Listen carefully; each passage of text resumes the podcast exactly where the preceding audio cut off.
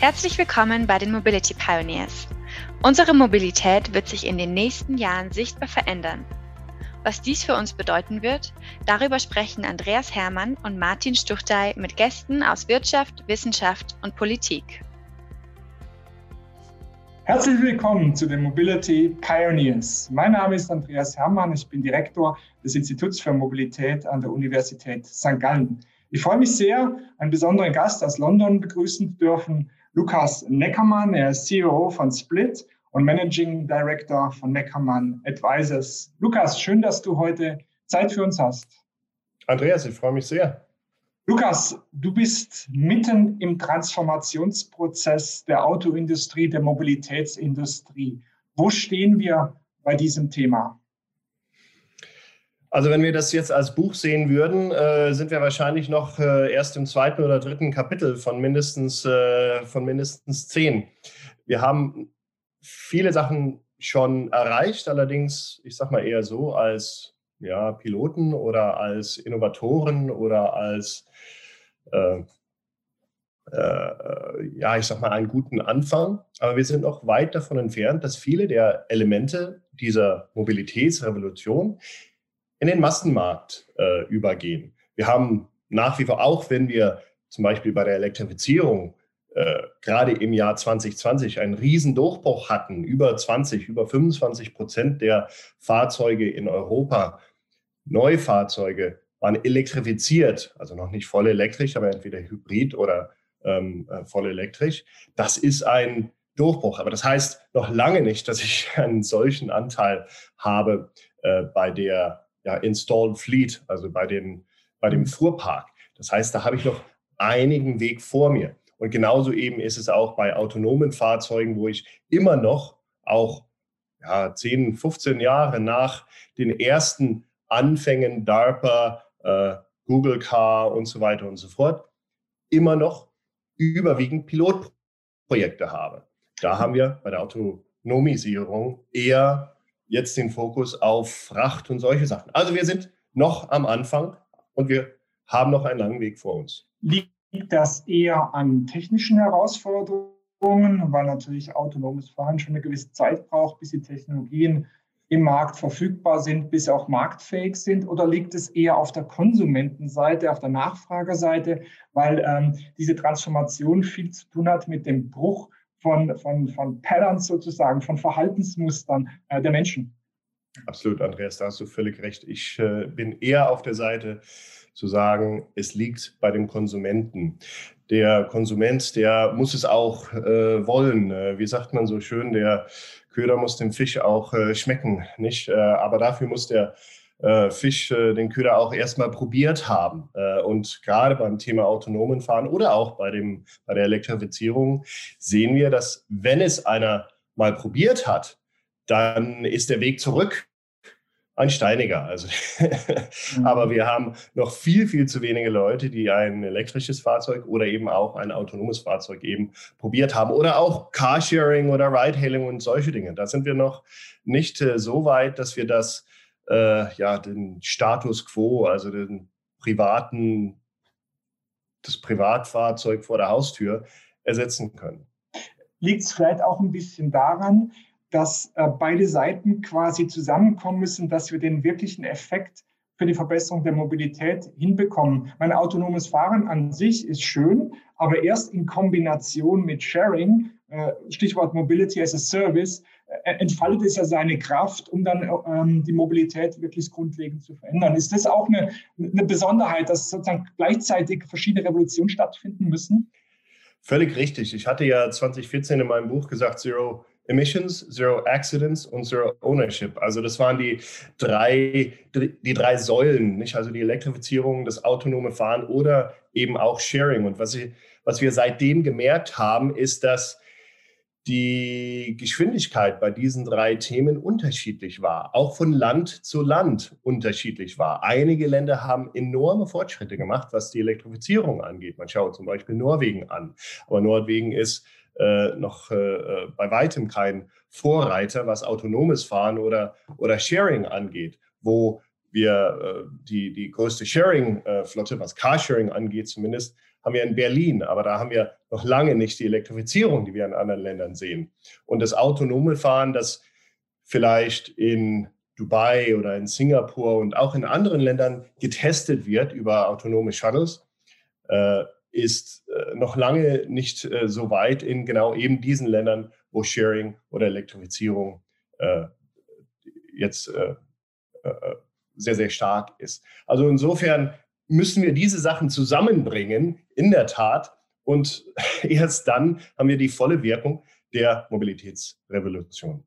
Gibt es vielleicht noch äh, einen weiteren Aspekt? Ich habe von dir schon viel gelernt über die Veränderung der Wertschöpfungskette, aber auch viel darüber gelesen äh, in deinen Büchern. Und wenn ich jetzt so die, die Perspektive der klassischen Automobilhersteller nehme, da wird mir Angst und Bange, wenn ich im Prinzip deine, deine, deine neue Wertschöpfungskette äh, mir anschaue. Vielleicht kannst du nachher ein paar Worte zunächst noch für die ja, Hörerinnen ja. und Hörer äh, sagen dazu. Aber mir würde im Prinzip Angst und Bange.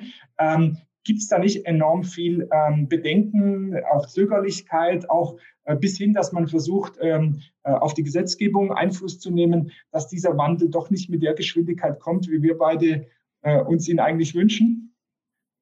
Es gibt natürlich immer Player im Markt, die versuchen, den Fortschritt, ich sag mal so, weit genug hinauszuzögern, um ihre eigenen Stärken entfalten zu können. Das ist jetzt mal sehr vorsichtig ausgedrückt, äh, dass sie, dass sie den Fortschritt vielleicht sogar äh, bis hin zu verhindern.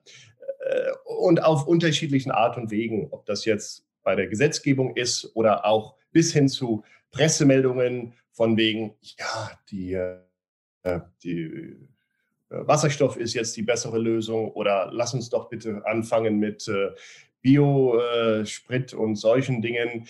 Und das lenkt ab. Genauso lenkt es ab, wenn wir zum Beispiel beim autonomen Fahren jede einzelne Inzidenz, die irgendwo auf der Welt passiert, als Headline präsentieren und dabei völlig ignorieren, dass jedes Jahr nach wie vor über eine Million Leute auf den Straßen sterben anhand von ja, menschengefahrenen Fahrzeugen. Also insofern müssen wir einfach immer wieder die Perspektive halten, äh, dass die neue Welt, die wir hier schaffen, tatsächlich Leben retten kann, besser für die Umwelt ist äh, und auch am Ende besser für unsere Städte ist. Mhm. Ähm, du hast viel gearbeitet zu dieser neuen Wertschöpfungskette. Kannst du mal so ein bisschen die wesentlichen Elemente dieser neuen Wertschöpfungskette skizzieren und vielleicht so ein paar wichtige Player nennen. Ich weiß aus, aus meiner Lektüre, dass da gar nicht immer die klassischen OEMs auftauchen, sondern dass da viele äh, neue Namen äh, erscheinen. Ja, völlig richtig. Also in der herkömmlichen Wertschöpfungskette ist der Autohersteller ja weitestgehend im Zentrum. Das heißt, es gibt Zulieferer für die Autohersteller und dann gibt es Händler, vielleicht noch Flottenmanagement äh, und dann äh, gibt es natürlich äh, den Endkunden. Der Autohersteller per se ist etwas näher am Kunden, wobei auch in dieser herkömmlichen Welt der Autohersteller ja im Grunde Wholesaler ist. Der hatte nie die Nähe zum Kunden. Jetzt ist es so, wenn du über eine äh, Mobility as a Service Applikation, ob das jetzt äh, Whim oder Movit oder auch Uber, äh, ein Fahrzeug bestellst, ist dir ja völlig egal, was das für ein Fahrzeug ist. Oder wenn du jetzt ein Scooter oder ein Fahrrad dir mietest, ist dir auch völlig egal, wer jetzt etwa die Batterie gemacht hat oder wer das Fahrzeug selbst gemacht hat. Das heißt, die Entfernung zwischen der, dem Hersteller und dem Endkunden ist viel, viel äh, größer. Äh, dieses klassische B2C-Element äh, fällt völlig weg, denn ich habe den Aggregatoren, also die bislang genannten, äh, mhm. oder auch meinetwegen eine Stadt, die mithilfe von Trafi eine Mobility as a Service App äh, bauen kann. Oder eben auch Super-Apps, Super-Apps wie Alipay oder Ctrip oder Grab, die weit, weit mehr machen, weit mehr machen äh, als nur ein Modus Mobilität bis hin äh, ins äh, Finanzgeschäft etc. etc. Dann habe ich die Operators, also das sind so die, die äh, ja eben die Ola, Uber, Didi, Grab, Lyft, Get, und so weiter und so fort, äh, gerade im, ähm, im Ride-Hailing-Bereich oder eben auch äh, Tier und Voi etc. für äh, Scooter. Dann habe ich noch das Flottenmanagement selber, weil sehr, sehr oft sind diese Operator gar nicht Flottenbetreiber. Der ein, ein, ein Uber oder ein Lyft besitzt ja keine Fahrzeuge als solches. Und oft auch die Carsharing-Betreiber, die äh, verlassen sich auch auf externes Flottenmanagement oder Flottenmanagement über eine Third Party, äh, um die Fahrzeuge zu reinigen, Infleeting, Defleeten etc. etc. Also das Flottenmanagement selber hat einen viel, viel größeren Stellenwert. Und erst dann, wenn ich zurück mich, mich sozusagen von der einen Seite zur anderen äh, bewege, komme ich dann zum Hersteller. Und gerade diese Hersteller sind äh, haben eine viel, viel größere Vielfalt. Ich bin jetzt nicht bei den Klassikern, VW, Daimler, BMW etc., sondern ich bin eben bei Firmen wie Arrival und Cruise und äh, Navia und EasyMile, Fahrzeughersteller einer ganz anderen Art von Fahrzeug. Mhm. Außerdem in dieser Wertschöpfungskette habe ich noch einen brandneuen Aspekt, den es vorher eigentlich als solches nie gab. Und der ist ganz wichtig, und zwar äh, Systeme und Daten, das Datenmanagement, das dahinter steckt. Da bin ich bei Mapping-Firmen, Datensicherheit, äh, aber auch bei ja, Vodafone und, und, und ähnlichen. Da bin ich bei äh, den, den ganzen Netzwerkprovidern für äh, Datentransfer. Und die spielen auch eine Rolle, denn wenn wir uns jetzt weiterversetzen in diese Welt des äh, autonomen äh, Sharing, dann brauche ich ja, zumindest ein stabiles 4G, aber am besten, am besten noch ein stabiles 5G-Netzwerk. Mhm. Du hast es ähm, äh, gesagt, im Grunde ist es mir wurscht, welche Fahrzeugmarke ankommt, wenn ich da jetzt irgendwie so ein Fahrzeug äh, bestelle. Äh, bislang spielt ja die Marke eine ganz zentrale Rolle in diesem äh, Automobilbereich oder vielleicht sogar im Mobilitätsbereich, wenn man es breiter sieht. Ähm, was ersetzt sozusagen die, die, die Markengeltung des Herstellers? Gibt es andere Aspekte äh, in dieser neuen Mobilitätswelt drin, die man sozusagen zu Marken entwickeln kann, die man emotional aufladen kann? Ist es dann das Interieur? Ist es die, die Brose ähm, Box oder die, der Ricardo Sitz oder wo, wo ist sozusagen der Anknüpfungspunkt für die Emotionalisierung in dieser neuen Mobilitätswelt? Also eine Sache bleibt gleich und zwar Marke ist ein Produkt des User Experience. Also wenn ich jetzt ein aktuell ein BMW-Käufer wäre, dann weiß ich genau, wo was liegt im Fahrzeug und wie ich das Fahrzeug zu bedienen habe. Das ist meine User Experience. Oder auch das Gefühl, wenn ich ein- und aussteige, mhm. das Gefühl, wenn ich auf das Fahrzeug hinlaufe, das Gefühl, wenn ich den Schlüssel in der Hand habe. Das alles gilt als User Experience. Die User Experience, über die wir jetzt reden, ist hier auf diesem Ding hier, ne, auf dem Smartphone. Die User Experience heißt, also wenn ich jetzt ein Fahrzeug ja, mir haile, also äh, rufe, dann möchte ich erstens wissen, wann kommt das Fahrzeug, wie viel kostet das Fahrzeug, äh, ist es jetzt ein Komfortfahrzeug, wie lange wird die Fahrt dauern, wie, wie heißt der Fahrer, habe ich da Wasser im Fahrzeug, äh, äh, etc. Also ich achte vielleicht eher darauf, ähm, welchen Komfort und welche Geschwindigkeit zu welchem Preis mir geboten wird, als welche Marke auf dem Lenkrad oder auf der Motorhaube ist. Das ist äh, sehr wohl ein ein Differenzierungsmerkmal. Aber das Differenzierungsmerkmal ist auf der Operator-Seite, nicht so sehr auf der Fahrzeugseite. Nun, der Hersteller kann da durchaus differenzieren und kann sagen, okay, äh, für uns, wenn wir jetzt eine Flotte von 50 oder 100.000 Fahrzeuge liefern an Ola oder an Grab oder an, an Uber, dann werden wir uns differenzieren und dadurch eben diesen Operator stark machen. Ja? Mhm. Also der Operator zeichnet sich aus dadurch, dass er ähm, ganz besonders gemütliche oder ganz besonders ähm, fahrgastfreundliche Fahrzeuge baut. Also nicht Fahrer, sondern fahrgastfreundliche Fahrzeuge. Das ist aber äh, komplett anders, als die es bislang gemacht haben.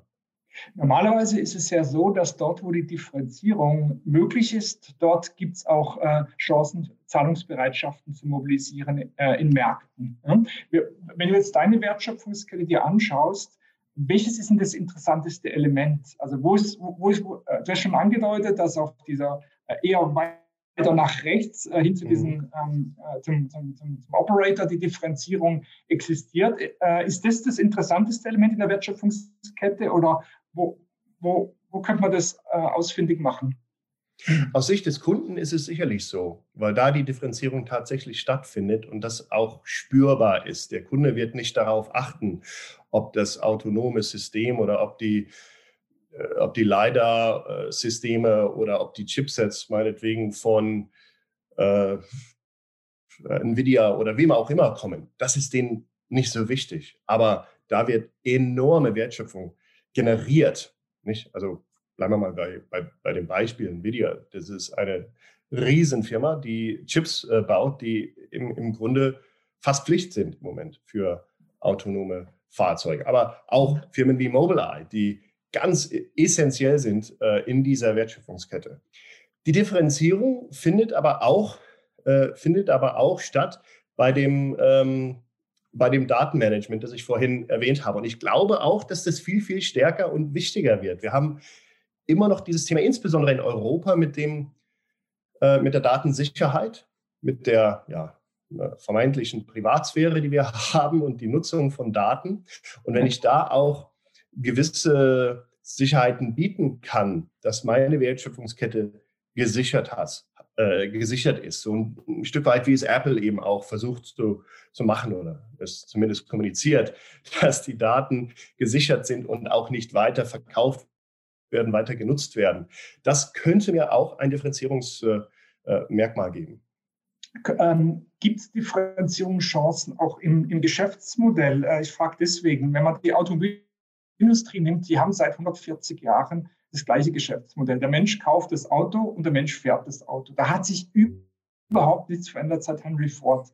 Und ähm, jetzt kommen wir da in, in Bereiche rein, wo vielleicht plötzlich Flatrates interessant sind, wo das von Alipay gesprochen, wo vielleicht irgendwelche Punkte sammelt, damit einen Kreditvertrag kriegt. Da kann man sich alles Mögliche vorstellen. Brauchst da Innovationen und, und wenn ja, wer, wer könnte denn ähm, in der Lage sein, solche Geschäftsfeld, äh, Geschäftsmodellinnovationen auf den Markt zu bringen?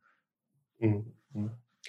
Also was es, es, passiert wahnsinnig viel im Background, also auf der Middleware-Ebene. Und da komme ich jetzt auf, äh, auf Split äh, zu sprechen. Was Split mhm.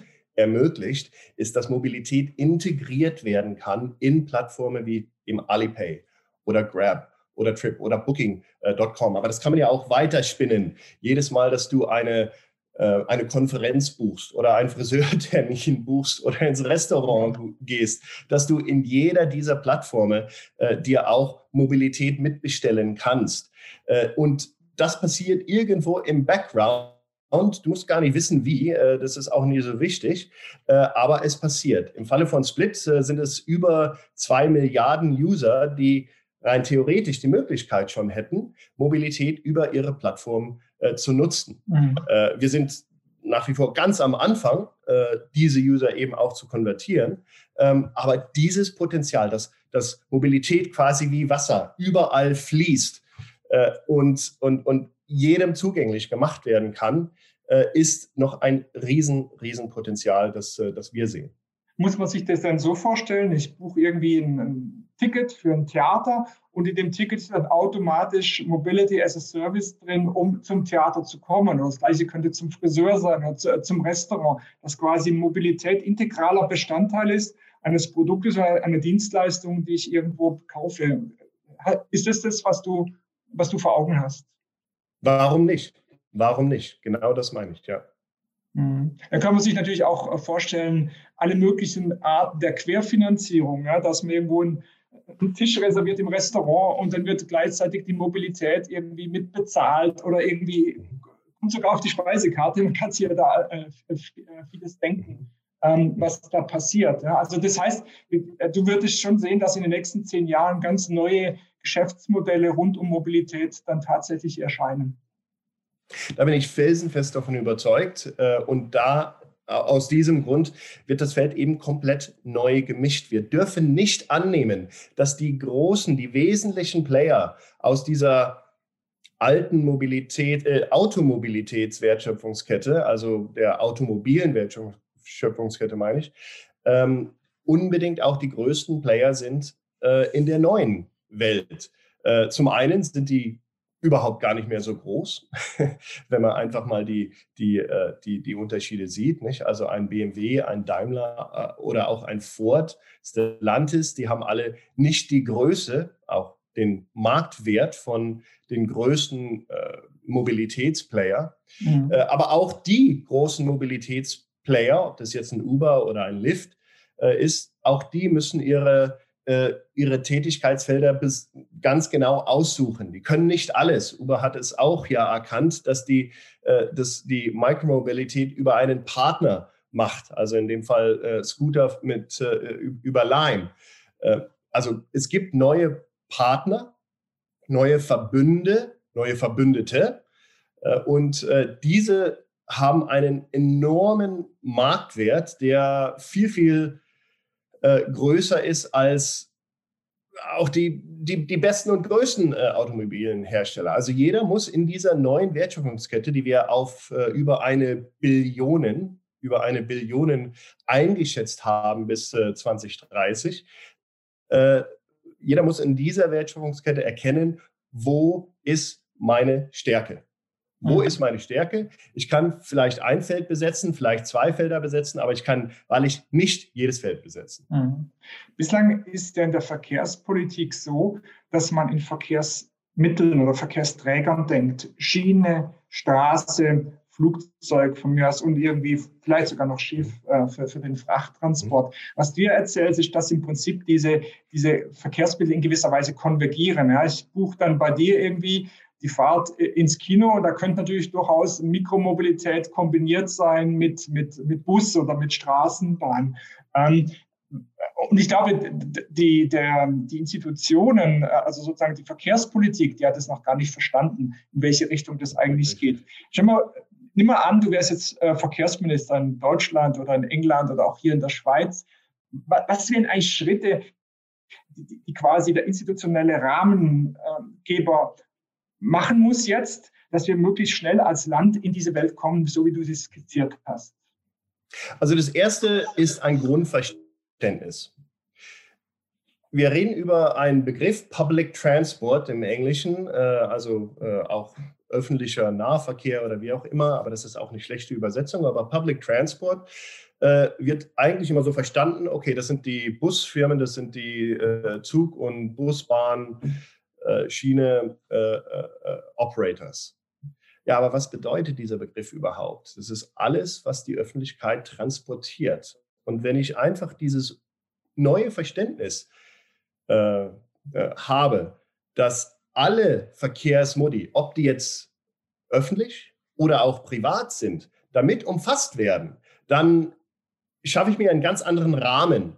Dann verstehe ich, dass eben ein Carsharing-Anbieter oder ein Ride-Hailing-Anbieter oder ein Scooter-Anbieter, die äh, überhaupt nicht äh, von der Öffentlichkeit ähm, als solches unterstützt werden, Privatunternehmen sind, aber trotzdem Teil der Lösung sind. Das ist der erste Schritt. Mhm. Also die öffentlichen und die privaten Unternehmen unter den Schirm des Public Transport zu bringen äh, und dieses Grundverständnis dann eben auch in das Gesetzwerk zu bringen. Zu sagen, okay, äh, es ist mir jetzt egal, ob das jetzt ein Bus ist oder ob das jetzt ein, ein Scooter ist. Es ist immerhin besser für die Stadt, für die Umwelt äh, als ein äh, Pkw. Im Grunde müssen wir das Begriffspaar Public und Private Transportation auflösen. Oder? Das Im konvergiert. Grunde ja. Ja. Im Grunde ja. Mhm. Wie, ähm, kannst du noch so ein bisschen was zur Zeitachse sagen? Wir haben jetzt so ein bisschen über so eine Welt äh, gesprochen. Rede mal über 2030 oder 2050 oder wie wird es da so die Zeitachse sehen? Es gibt wahnsinnig viele Variablen in diesem, äh, in diesem Bild, das wir hier aufmalen. Und Infrastruktur spielt da natürlich auch eine Rolle. Und wir haben es gerade zu Covid-Zeiten jetzt gesehen, wie schnell es gehen kann, dass ich äh, Fahrradspuren bauen kann in der Stadt, dass ich ein Umdenken schaffe. Wie komme ich von A nach B? Mensch, äh, ich kann da ja hinlaufen. Das sind ja nur 20 Minuten. Ich habe zehn Jahre lang den Bus genommen. Nicht so, solche Dinge, äh, die äh, auch ähm, große Faktoren dieses Wandels äh, sind. Es wird von Stadt zu Stadt, Land zu Land unterschiedlich sein. Äh, das heißt, äh, es wird nicht ein Schalter etwa umgelegt, tja, jetzt leben wir in der neuen Mobilitätswelt, sondern es ist Schritt für Schritt. Wenn in einem Stadtteil eine Straße in eine Quiet Street umgebaut wird, wenn ein Parkplatz in ein Parklet oder ein, eine äh, Fahrspur in eine Fahrradspur umgewandelt wird, ist das schon Fortschritt. Mhm. Wenn in Milton Keynes Tausende von von ähm, Lieferungen mit autonomen Robotern stattfinden, ist das auch schon ein Schritt. Denn jeder, der eine Lieferung bekommt, eben nicht sein Pkw benutzt hat, um zum Einkaufen zu gehen. Jedes Mal, dass äh, ich äh, Carsharing nutze und, und mir dann überlege, Mensch, äh, eigenes Pkw. Ich habe ja seit sieben Jahren selber kein Fahrzeug, äh, weil ich kann mich voll und ganz auf Mobility as a Service äh, verlassen. Aber jedes Mal, dass ein, eine weitere Person so felsenfest von Mobility as a Service überzeugt wird, haben wir noch einen Schritt getan. Es geht Schritt für Schritt. Leider nicht von heute auf morgen. Lukas, das war super spannend, super erhellend, mit dir heute darüber zu sprechen. Ähm, ich wundere deine, deine Arbeit zu diesem Thema der Veränderung der Wertschöpfungskette sehr und freue mich jedes Mal, wenn wir in die Diskussion miteinander kommen. Also herzlichen Dank, dass du heute äh, dabei warst und äh, Grüße nach London. Ich freue mich, wenn ich mal wieder dort sein darf. Ja, und ich freue mich auf die nächsten Einsätze, die wir gemeinsam haben, auch bei St. Gallen. Alles Gute. Das war der Podcast der Mobility Pioneers. Bist auch du gespannt, wie die Mobilitätswelt von morgen aussieht und was das für uns bedeutet? Dann freuen wir uns, wenn du auch bei der nächsten Folge wieder reinhörst.